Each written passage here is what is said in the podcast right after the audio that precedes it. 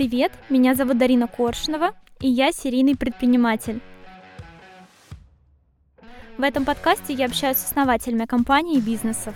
И в этом сезоне мы говорим о сфере бьюти. У меня был а, бизнес-инкубатор.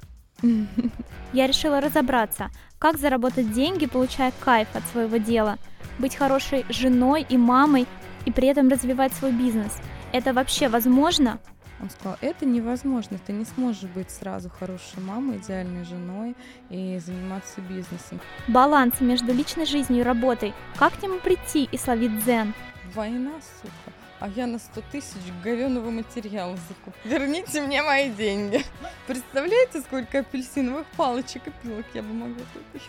Об этом мы говорим сегодня с экспертом в этом вопросе Ксенией Карнушиной, основателем салона ногтевого сервиса Karnushina Nails. Здравствуйте, я Ксения Карнушина, я классная, приходите ко мне работать. Ксюша, привет! Здравствуйте, здравствуйте, меня зовут Ксения, фамилия моя Карнушина, и, следовательно, у меня личный бренд, студия по маникюру Karnushina Nails, бьюти-индустрии, как все любят говорить, я уже более десяти лет. Мамой я стала совсем недавно, моему сыну недавно исполнился только один годик. А начинала я свой путь с самого-самого начала, а проходила его долго, усердно, тернистыми путями, совершала очень много а, различных ошибок, и, возможно, совершаю их даже сейчас в какой-то степени, но это будет уже известно мне через несколько лет. Да, сегодня мы поговорим как раз-таки об ошибках. Я думаю, что будет интересно нашим слушателям узнать о них и понять, что делать, чтобы их не допустить, не наступить на эти самые грабли. Мы постараемся им рассказать. Mm-hmm. А, Ксюш, я знаю, что ты начала свой путь очень рано, в четырнадцать лет. Вот скажи мне, что такого должно было произойти, чтобы человек в четырнадцать лет, практически еще ребенок, пошел на курсы, накопил на них деньги или где ты их взяла? Расскажи. Желание зарабатывать деньги, Дарина. Я не копила на них. А, ну, я говорю честно, я на них не копила. В четырнадцать лет откуда вообще можно брать а, личные какие-то средства? Только от родителей. И мне не хотелось быть а, еще до восемнадцати, а то и до двадцати пяти, пока ты не закончишь универ, не пойдешь на работу, зависеть от кого-то. Mm-hmm. У меня было непреодолимое желание уже тогда зарабатывать. У меня появилось это желание, я попросила папу отправить меня на обучение. Обучение было... Естественно, это самое дешевое. Друзья, по биглиону. Mm-hmm. Это было ужасно, признаюсь вам честно. Но это уже был такой маленький-маленький фундамент для меня. И уже в дальнейшем я начала развивать это самостоятельно. Все. Это было первое и последнее вложение моего папы в мою бьюти-сферу. Далее он уже стал против, когда понял, что я начала заниматься этим серьезно. Я очень разносторонняя личность. Я никогда не довожу что-то до конца. Я совмещаю в себе различные роли, и они могут быть кардинально разными. Поэтому в первую очередь никто не даже не ожидал, не что, восприняли это серьезно, да, что это может быть чем-то серьезным. А мне это понравилось, мне было интересно, и когда я поняла, что на этом можно зарабатывать деньги, это стало еще интереснее. А как скоро ты начала зарабатывать и о каких вообще суммах это были идет речь? Очень, очень маленькие суммы, потому что а, вначале, естественно, это были модели,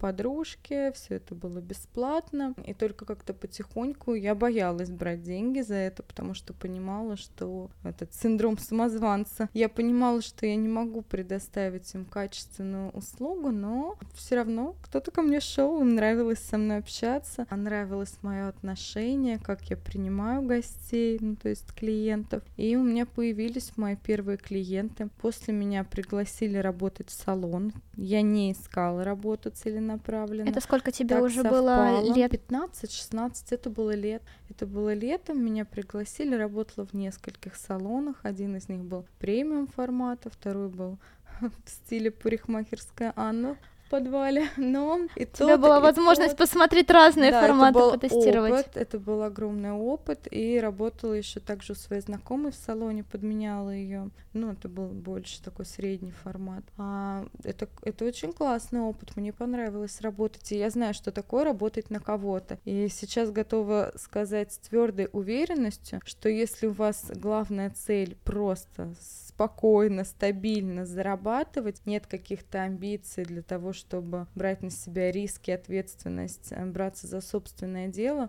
то лучше идти работать в найм к хорошему, грамотному руководителю. Ксюша, а почему все-таки ты приняла решение работать на себя? Зачем брать на себя ту ответственность, те риски, о которых ты говоришь? Я не хочу сейчас кидать камни в огород э, моих предыдущих руководителей. Они все очень хорошие, прекрасные люди. Желаем э, всего самого наилучшего. Но э, сейчас с годами я могу сделать вывод, что, конечно, они не настолько хорошо и компетентно разбирались в своей сфере, чтобы можно было их сейчас назвать хорошими руководителями, которые могут дать мне вот этот стабильный заработок. Это первое, то, что я сама не люблю, когда так говорят, когда приходят на собеседование и говорят, какой плохой руководитель. А второе, ну, конечно, у меня амбиции, амбиции мои идут вперед меня, и я люблю рисковать. Uh-huh. А бизнес — это риск. Я же понимала, что могу вложить деньги, могу эти деньги потерять. То есть твои большие амбиции не дали тебе надолго остаться в я... статусе наёмного сотрудника? Дело в том, что я не, я не ремесленник, я вообще не творческий человек. Я не могу. Я училась же на визажиста, училась делать волосы, я что только не училась делать. Но это не моё. Я могу управлять, я могу заниматься бизнесом, я могу продавать. Как понять, вот, что твое, а что не мое? Как услышать себя? Как услышала себя ты? Дорисуйте круг, что вы можете делать хорошо, что нужно людям, и от чего получать удовольствие. Так. Я получаю удовольствие от своей работы, я умею делать ее хорошо, и людям это нужно, я могу заработать на этом. Угу, то есть на вот этом пересечении однозначно, областей да. находится истина. И я, то... и для меня, да. Ксюша, расскажи, пожалуйста, о каких-то переломных моментах. Может быть, у тебя есть тоже такое, как у меня, когда все развивается циклично. Все хорошо, отлично, идет развитие, потом какой-то переломный момент, начинается трэш, и потом снова рост, развитие. Как у тебя? Однозначно помню яркий пример из моей жизни, из моего дела. Он был три года назад, когда мне пришлось совершенно заново создать все мое дело. Все было прекрасно, я набрала полный штат мастеров, у меня была большая классная команда, я всех учила, вкладывала в своих сотрудников, они у меня все проходили обучение, и все выросли до такого уровня, как я говорю, что мне без разницы, к кому идти мне на процедуру. Я знаю, что у меня все мастера специалисты, они все сделают круто. И вот это был тот момент. Была огромная клиентская база, у всех была запись на месяц вперед, все было супер. Я наслаждалась, мне казалось, что все круто, у нас дружная команда, и вообще о большем и мечтать именно в тот момент я не могла. Я а, получила то, чего хотела, именно вот... Было вот, чувство от, реализованности? Да. И настал переломный момент, и я потеряла все просто в один день, в одну секунду. Что а, случилось? Как сейчас помню, как мы сидим с двумя администраторами в пустом помещении, и у нас такое эхо разносится, у нас нет ни одного клиента, и там один новый мастер сидит в подсобке, и все. Мастера, которые у меня работали... Они все, ну не все, а у них был один предводитель, которых всех настроил против меня. Естественно, это была моя ошибка. Я сейчас не перекладываю ответственность на них и не говорю, что они плохие. А в чем они была твоя ошибка? Молодцы, я им желаю только всего самого лучшего. Моя ошибка была в тот момент как руководителя, то, что я допустила на свой дом, как говорят, на кухне не должно быть две хозяйки. У нас появилась на кухне вторая хозяйка, а я, я оказалась плохой. Поэтому она всех настроила против меня. Зачем какие-то правила, зачем какая-то дисциплина? А для меня дисциплина важна в первую очередь. Если каждый из нас, сотрудники, руководитель, если у нас не будет дисциплины, то тогда это конец. Ничего хорошего не выйдет. Ну, в общем, перед Новым годом они все собрались и ушли в ее студию вместе со всеми моими клиентами. Для меня это был, конечно, шок, потому что я совершенно этого не ожидала. Мне казалось, что у нас все отлично, и этому человеку я, наоборот, доверяла больше всех. А как ты думаешь, вот на каком-то из этапов до этого это можно было увидеть, предотвратить? Может быть, на собеседовании этот человек чем-то отличался? Может быть, были какие-то тревожные звоночки до этого? Вот у меня часто такое бывает, что когда уже происходит что-то страшное, потом, анализируя, я понимаю, да, вот здесь вот был поступок, и я могла понять, что человек, например, соврал мне, значит, он может это сделать и в дальнейшем, и... У тебя было такое, что ты понимала, однозначно, что-то произойдет?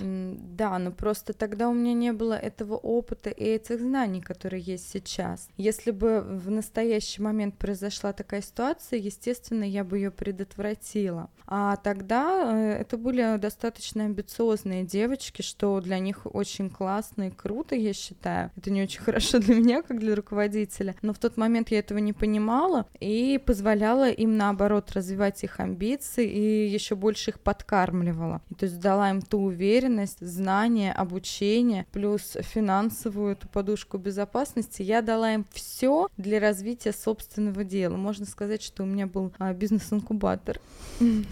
Бизнес-инкубатор Ксении Карнушиной. Да, можно рассмотреть это как второе дело. Так, хорошо.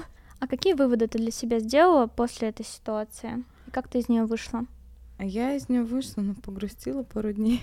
А потом я поняла, что если я сумела с нуля сделать все то, что у меня было, почему я не смогу сделать это второй раз? А они просто взяли то готовое, что было, и как бы им еще нужно было бы очень сильно постараться, чтобы это удержать. А мне нужно было просто сделать выводы над своими ошибками, чем я и занялась, и создала все заново. Uh-huh. А каким выводом ты пришла? Я пришла к выводам, то, что в первую очередь... правильный подбор сотрудников, то, что я предоставляю своим людям классные условия труда. Я прям вот горжусь этими условиями, потому что я смотрю объективно на них как мастер, просто как человек со стороны. Всегда с ними общаюсь, чтобы со мной откровенно делились. Я индивидуально разрабатываю развитие абсолютно каждого члена своей команды. И сейчас у нас все очень стабильно. Я горжусь своими сотрудниками и уверена, что они стремительно развиваются, растут. Я это вижу на... своими глазами, это видят все окружающие. Работа над собой, как над руководителем, именно над собой, да, над своим характером, что не стоит настолько, конечно, ну, грубо говоря, так близко подпускать к себе людей. Mm-hmm. Все-таки нужно понимать, что мы вместе работаем, а не то, что мы друзья. Как ты думаешь, руководителем рождаются или становятся? Я думаю, что ими, им можно стать, но имея, конечно же, определенный стержень. То есть должна быть основа внутри, на которую ты потом нанизываешь. Если нет основы, то, к сожалению, нанизать, наверное, не получится, как мне кажется. А какие ты проходила обучения, тренинги, которые помогли тебе стать тем, Дарина, кем ты являешься? Сколько я, я их прошла огромное количество тренингов, семинаров, обучений. Какие скиллы а, ты развивала? Огромное Давай так. количество литературы. В первую очередь я развивала а, именно вот свою узкую специализацию, это бьюти-сфера. Я понимала, для того, чтобы у меня была сильная команда, и я была хорошим руководителем, я должна дать своим людям что-то. Кто ко мне придет, просто вот здравствуйте, я Ксения Карнушина, я классная, приходите ко мне работать. Неплохой оффер. Это все круто. Может быть, кто-то и пришел бы, но не задержался. Я понимала, для того, чтобы у меня была сильная команда, а я должна быть сильным руководителем и должна дать людям что-то, чтобы они захотели быть со мной и остаться со мной надолго. В первую очередь я развивала свой бизнес, как э, привлекать гостей, как улучшать сервис, над качеством работы, а уже далее развивала, ну, параллельно себя как руководителя. Конечно же, огромное м- значение имеет наше окружение. Я благодарна своему окружению, у меня очень много знакомых, с которых можно взять пример, которые меня вдохновляют и на которых я смотрю и хочу стать таким же, как они. Про главный вопрос, который должен задать себе предприниматель, да, кто ты?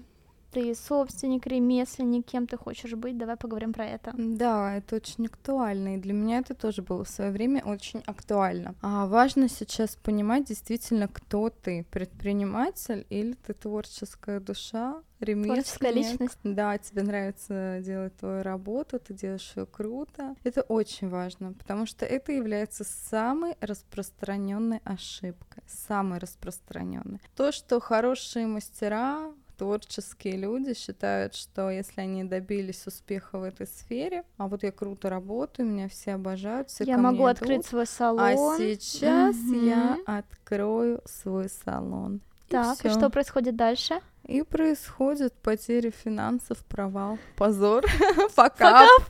Происходит факап, потому что ты хороший мастер. Ну, ты вообще не лидер, ты вообще не руководитель, ты не умеешь э, не нанимать людей, нет никакой системы, не умеешь э, работать с людьми. Угу. То есть прежде чем идти куда-то дальше, ты развиваться задай себе дальше. Вопрос сразу. Так. Ты сразу должна понимать, кто ты, предприниматель или мастер. Я изначально, с самого-самого начала, в принципе, я понимала, что я предприниматель, а не мастер. Вот если мы говорим о том, что душа зовет к предпринимательству, какие там будут качества или запросы? Определенно этот человек должен быть лидером. Только так. За лидером все пойдут. То есть он х- должен хотеть вести за собой. И за ним должны хотеть идти. Угу. Он, может быть, и хочет, чтобы за ним пошли, но никто не видит в нем этих черт лидера. Так, хорошо, лидерские качества. Быть, да, человек, у которого есть также управленческие навыки, потому что работа с людьми — это не так просто, как кажется. В чем сложности, Ксюш? То, что все люди разные, нужно каждому найти подход. Учитывая то, что у нас такой женский бизнес, и в основном все работники, которые у нас, и все сотрудники — это девушки. Это а еще чё... сложнее. Почему? Ну, потому что женщины эмоциональные существа. Так, и если что? В основном э, мужчина ищет работу, чтобы прокормить свою семью, да, ну, если мы говорим про какой-то такой средний уровень, угу. то у женщин не всегда так. Потому что все-таки большинство там замужем, либо живут еще с родителями, либо уже там с парнем, с кем-то еще, и они идут уже туда, ну, денег заработать и поразвлекаться. И ты должна выявить среди всего этого количества людей, которые приходят к тебе на собеседование, ты должна подобрать себе тех, кто будет с тобой работать, кто будет с тобой расти, развиваться, кто будет стабильно работать, кто не, кто а, не напишет тебе завтра утром: «Доброе утро, я не выйду сегодня на работу, у меня болит голова» или «Я передумала работать». То есть это максимально важно. Mm-hmm. Мне кажется, что мужчины реже так делают. Mm-hmm. Я, конечно, не знаю. То есть важно проверять какие-то личностные качества, да? Обязательно. Так. Для меня в первую очередь в найме а, важны личностные качества, а можно и слона на балалайке научиться играть. А как ты их определяешь? Ты просто слушаешь, ты задаешь какие-то вопросы, анкетируешь, может быть? Собеседование — это моя любимая тема. Я обожаю собеседование. Ну, первый этап — это телефонный разговор. У меня на этом этапе уже большинство а, отсеивается, потому что если меня звонят на вакансию администратора, я слышу вот это: «Алло, девушка, мне уже плохо, несите на, на, на носилках меня уносите». И уже при личной встрече, конечно, это в первую очередь анкетирование. Многие сидят, даже не могут на эти вопросы ответить, им лень. Но зачем мне сотрудник, который не может ответить там на тридцать-сорок вопросов? Он считает, что это уже слишком сложно. А что дальше будет? Это большой вопрос. Ну, что, что, что, что за анкета такая? тридцать-сорок вопросов. Анкета что ФСБ. Так, анкета ФСБшника, ну, что я там? Я думаю, что каждый может составить эту анкету про себя, что, что именно он хочет знать о своих сотрудниках. Но я хочу знать все. И если я вижу, что человек приходит ко мне на собеседование, и он уже там начинает меня, ну, как-то обманывать, то я не буду работать с этим человеком. Я не могу его пустить в свой дом, если ей сложно сказать, в каком районе она живет. И рассказать хоть что-то хоть о себе. Хоть что-то о себе, да. Так, хорошо. Зная тебя, твою историю, то, что ты совмещаешь сейчас, как мне кажется, максимально успешно бизнес и личную жизнь. Ксюша, ты молодая мама, ты жена. Скажи мне, пожалуйста, вот ты почему не выбирала, не делала этот выбор, бизнес или семья? Ты как-то осознанно приняла это решение? Дарин, лет семь назад, я помню, как сейчас, я сидела со своим знакомым, мы обедали и общались на эту тему, то, что я всегда была уверена, что девушка может совмещать в себе а, несколько ролей, может совмещать их очень успешно. И он мне сказал, что нет, выбрось эту мысль из головы, такого не может быть. А это был, ну, как бы достаточно успешный мужчина, не просто кто-то с улицы. Угу. И мне так запали его слова, я думаю, а почему нет? Он сказал, это невозможно, ты не сможешь быть сразу хорошей мамой, идеальной женой и заниматься бизнесом. Ты сможешь, либо это все будет на двоечку. Среднего уровня. Да, угу. да, либо ты сможешь заниматься чем-то одним качественным. Я с ним не согласна до сих пор, потому что если грамотно все совместить, то может получиться что-то хорошее. А, Ксюша, делать бизнес — это отнимать маму у ребенка или нет? Сто процентов нет. А почему? Если я сидела бы двадцать четыре часа в сутки дома с ребенком, варила бы борщ, не занималась бы совершенно ни собой, ни своим личным развитием, ростом, к чему это приводит?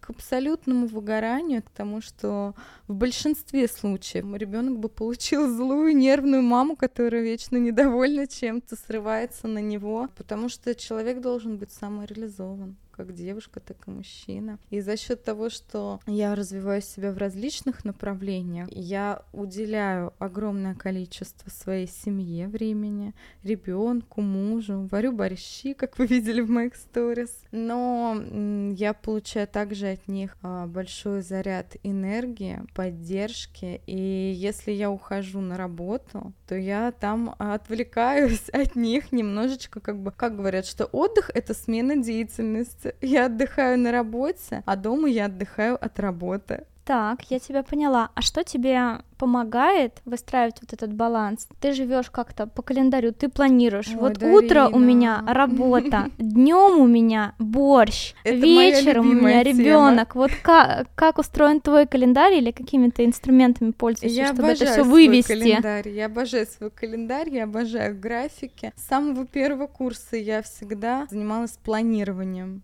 Угу. Я всегда расписывала свой график. То есть четко. Вот он, этот секрет. Я обожаю это делать, это мое любимое занятие. Я расписываю всегда всю неделю. Вот, например, там в воскресенье я сижу вечером, проверяю свой календарик, смотрю время на неделю. Если у меня есть где-то свободное время, я даже это помечаю, что я могу в это время себе что-то поставить. В моем графике даже прописано, когда я пойду на рынок покупать мясо для борща и когда я буду варить борщ.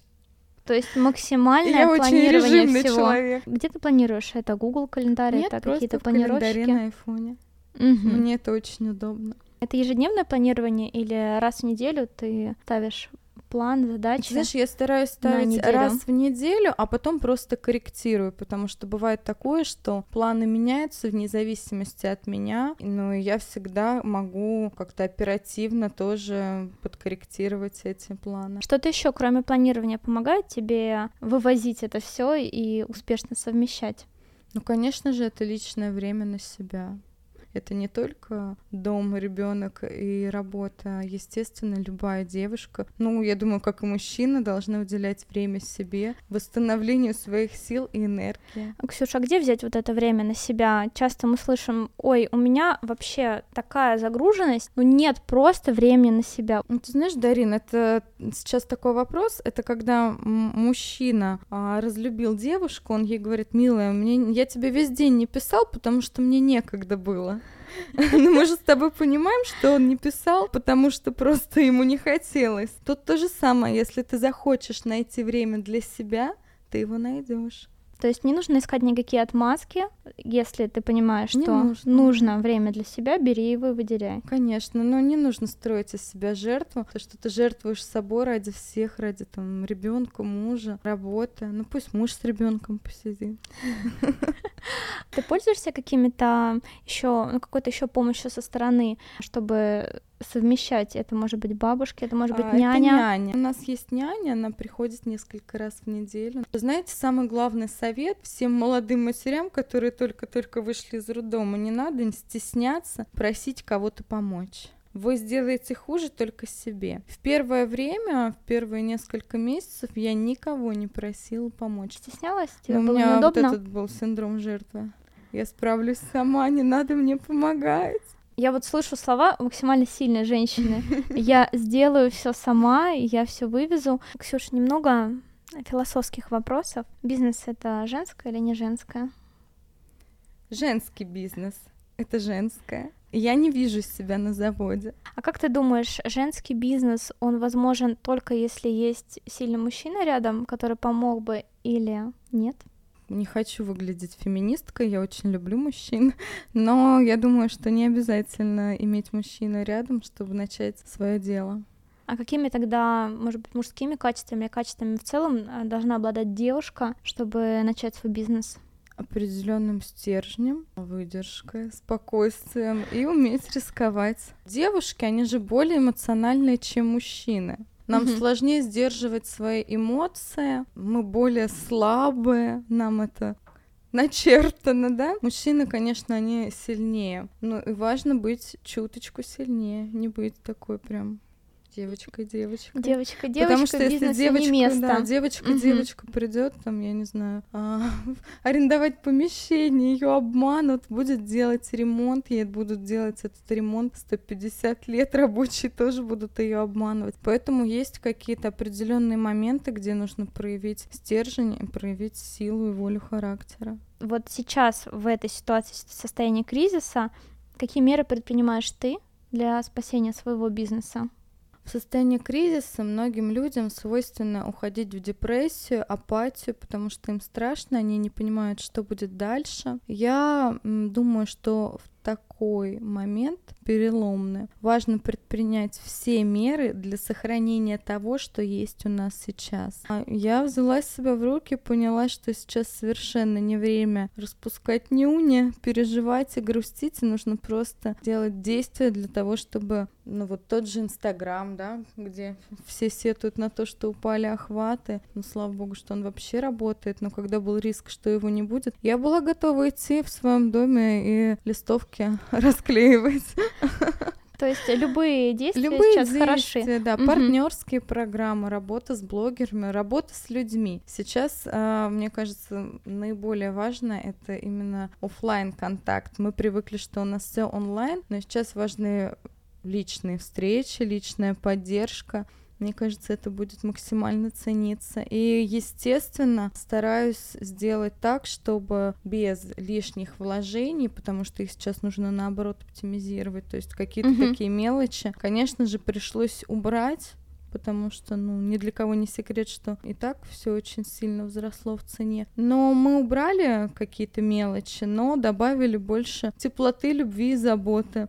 Мне всегда очень приятно читать обратную связь от наших гостей про администраторов. Они стали еще более ласковыми, заботливыми и душевными. Ксюш, но если вот говорить о конкретных инструментах, вот шандарахнул кризис. Девочка, которая нас слушает, ну, понимаешь, что она сейчас находится в панике. Давай мы а, ей поможем, и мало того, что дадим какие-то советы, поможем ей спасти ее бизнес. Что она должна сделать? Давай первое, успокоиться, первое, да? Первое, она должна сама успокоиться.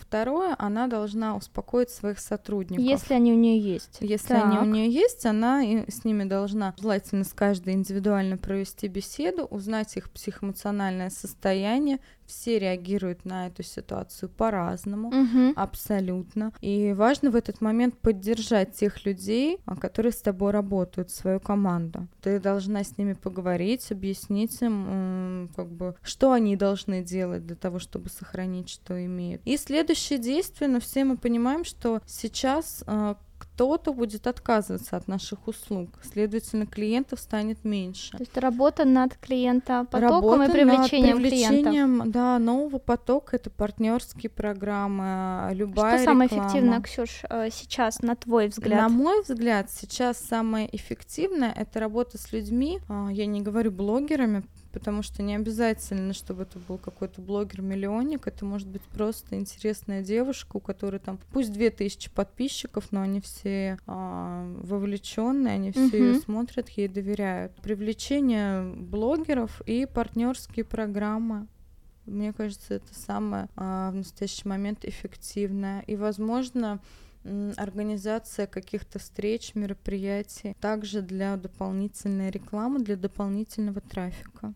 То есть мы делаем максимальный фокус на работу с людьми. Если раньше это была онлайн Раньше это была онлайн, да, и мы привыкли, что заявки уже шли сами по себе в Инстаграм. То, что уже, в принципе, особо ничего делать не надо было. Ну, таргет-то там настроила, сторис выложила, и заявки к тебе идут. То сейчас новых заявок их не настолько много. И также еще очень важный инструмент вы можете взять и проработать со своей имеющейся клиентской базой. С теми, кто ходил к вам там полгода назад и перестал угу, ходить. Наверное, обзвоны, обзвоны, смс-сообщения. Да, смс. Ну, в принципе, мы как бы делаем контроль качества регулярно. Для нас это никак не Каким будет образом, каким-то Ксюш? Новым инструментом. А совсем недавно, буквально пару недель назад, я ввела еще новый инструмент, от которого просто получаю колоссальное удовольствие. Возможно, это была новинка только для меня, но мне сейчас это стало очень удобно. Раскрою вам секрет. Да. Давай, раскрывай, мы ждем. А, мастера после каждого гостя, они просто выкладывают супер подробное досье с фотами до и после. И я вижу сразу, кто что у меня делает. Потому что вы понимаете, что у мастеров тоже бывают определенные выгорания, устала, голова болит, что-то еще. Но ни в коем случае это не должно отражаться на качестве работы. То есть я вижу в настоящее время, вот от нее ушла гостья, и я вижу, во-первых, обратную связь, там, пожелания определенные этого человека, какие-то технологические моменты, там, какую базу ставили. Угу. И также я вижу фото до-после. Несмотря на то, что мы сейчас режем косты и максимально снижаем затраты, качество должно быть максимально так же, как и оно сервис, и уровень обслуживания. Лучше, да, потому что, конечно же, сейчас э, будет больше конкуренции в нашей сфере. У тех людей, кто продолжает делать бьюти-процедуры различного характера, у них теперь будет больше выбора, куда им пойти. Поэтому качество Боремся и сервис за должны каждого. Быть еще выше, да.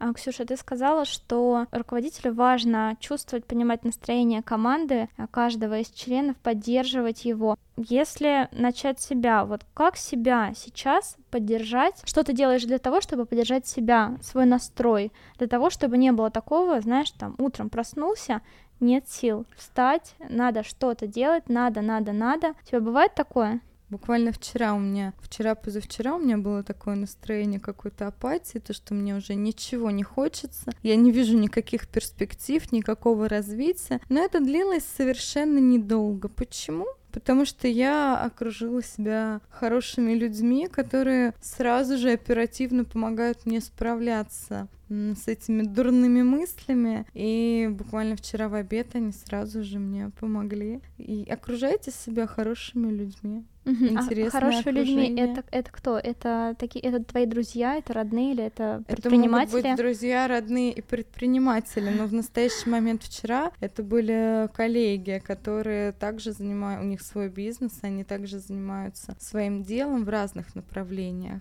И у нас такое сильное комьюнити. Мы поддерживаем друг друга, помогаем какими-то советами. Мастер-майнд актуальная тема сейчас. Так, я ну, поняла. Также, повторюсь, то, что сейчас максимально важно контакт человека с человеком и поддерживать друг друга.